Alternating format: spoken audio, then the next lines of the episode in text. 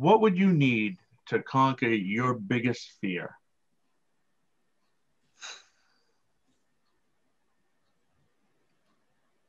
My biggest fear.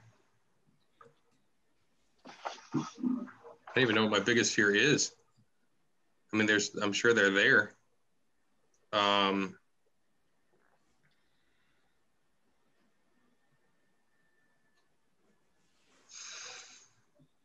I guess the first thing I need to do is figure out what my biggest fear is. And that itself would be a process, right? Um, what is my biggest fear? I think I'm working on it. I think I'm working on it. Um, so I had a habit of trying to be the center of attention when I was younger. Uh, and I think I was I was afraid of social rejection in a way that was sort of unhealthy. Um, I acted. I I did. I was a lead singer in a band. I did all these things to be front and center, and not being front and center and making progress in the background has been like it took me a long time to get to the point where I could do that and enjoy that and actually find it more satisfying than being front and center. Um, so that social rejection thing is probably where where my biggest fears lie. Um, I, I I think being joining the Freemasons and and being part of a fraternity and having that sort of support, being part of a social network that where I trusted that everyone was doing their best to to treat each other well really helped me with that. And I'm sort of, I think I, I, kind of have what I need to face my biggest fear and have been working on it for a few years now. Um, I'm, I, I, still, I still have to be very mindful of that and, and kind of like watch, watch how am I reacting to say somebody, somebody not liking something I did or, or things like that. And, um, but I, th- I, think at this point I, I do have the tools. If you, if you asked me this 10 years ago and I was able to identify that that was that was my biggest fear. I don't, I didn't have the tools to do that. Um, it took a long time to, to get there. But that, that's one of the really great things about being middle-aged. I think, you know, like certain things that you, you know, you wish somebody had just given you those, those gifts when you were younger and, but uh, I have them now. So yeah, I, I think I have, I have what I need. Excellent. Any follow-up? I have one, just a little. It's really insightful, and also, um, what you were talking about, like how you were front and center with wanting that attention of being in a band and um, acting. Those are were super healthy ways of of getting that attention too. Um, I mean, big ways of getting attention, but they were um, you know, healthy ways. I don't know if there were other ways, but those are. The, the problem was that they existed as a means to to deal with the fear itself, right? I, I wasn't particularly great at any any any room where I wasn't the best, and that's extremely limiting. Um, I was I was the, the reason why I was just singing. Well, I was singing in the band and a front man. It was partially because I liked that attention, but also partially because I was so intimidated by the other musicians I were around who were and are they're professional musicians now that I didn't practice music itself to the degree that I could have because I didn't want to not be the best. So I actually walked away from learning things and skills and developing myself uh, because I didn't want to take the risk. I didn't want to put myself out there. And that was, I mean, that was a big, that, that set me back a lot. You know, I mean, now I, I, I look back.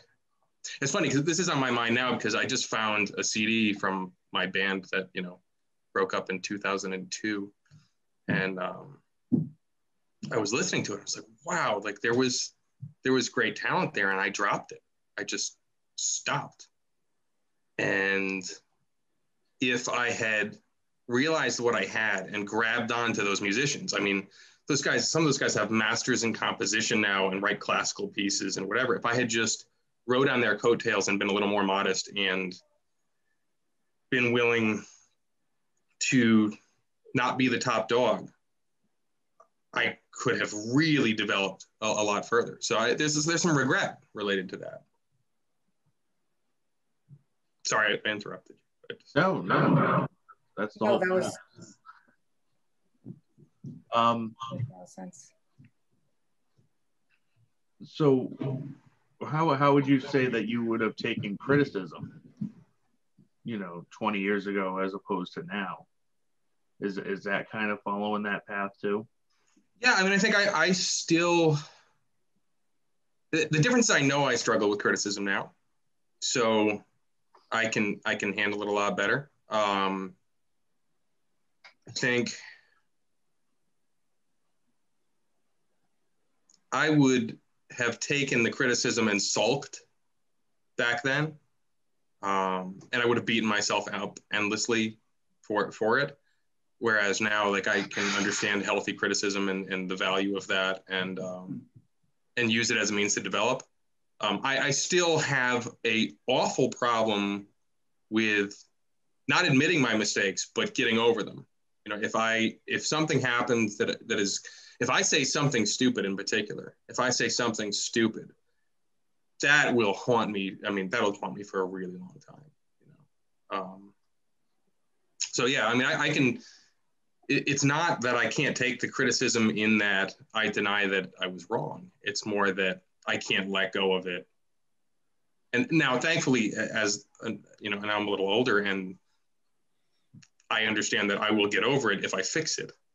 You know, um, which I don't know why there was a disconnect in my younger years on that, but you know, at least at least that's there. So what are you, what are you working on? What do you think? Um, what's helped you get over it? Like, what did you need? To to to be able to handle criticism better. to overcome that as your fear of, of being in the background? Um, I think I had to give up on some stuff. You know, I, I think I was so attached to this idea of of generalized greatness, which was, you know, is the worst thing to try to attempt, right? You know, if you're trying to attempt at being great at one thing, then you can hyper focus on that one thing and and and get it done. But I had this, I wanted it was so generalized. I wanted to be good at everything, and that's something that I think is sold to our youth, uh, and really throws people off track.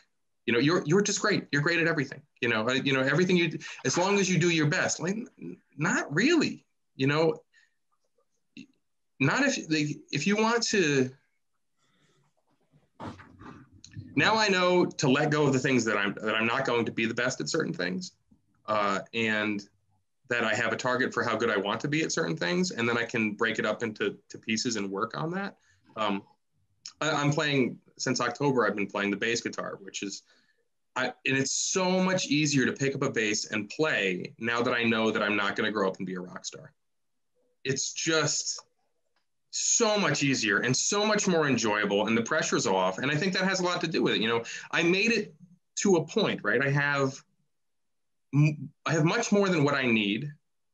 And I mean, I'm not super wealthy, but I have more than what I need in order to to enjoy my life and and and you know, I'm not worried about food on the table or something like that.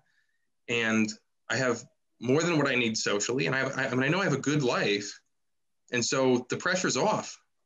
And, you know, I'm, I'm really hoping in you know, when COVID's over, that I play in a cover band and people like the music and maybe even write some songs with the old the old band I was with. But there's no like I need to be, you know, the next John Lennon or the, this ridiculous pressure that I don't know where it came from. I mean, I, I, I do see it in young people in general to a certain degree, but uh, you know that the fact that that's gone, being being middle aged is so freeing in that regard because it's like it's like no, just just play the bass because you want to play the bass, write the song because you want to write the song, you know, just just do that and and everything kind of falls into place.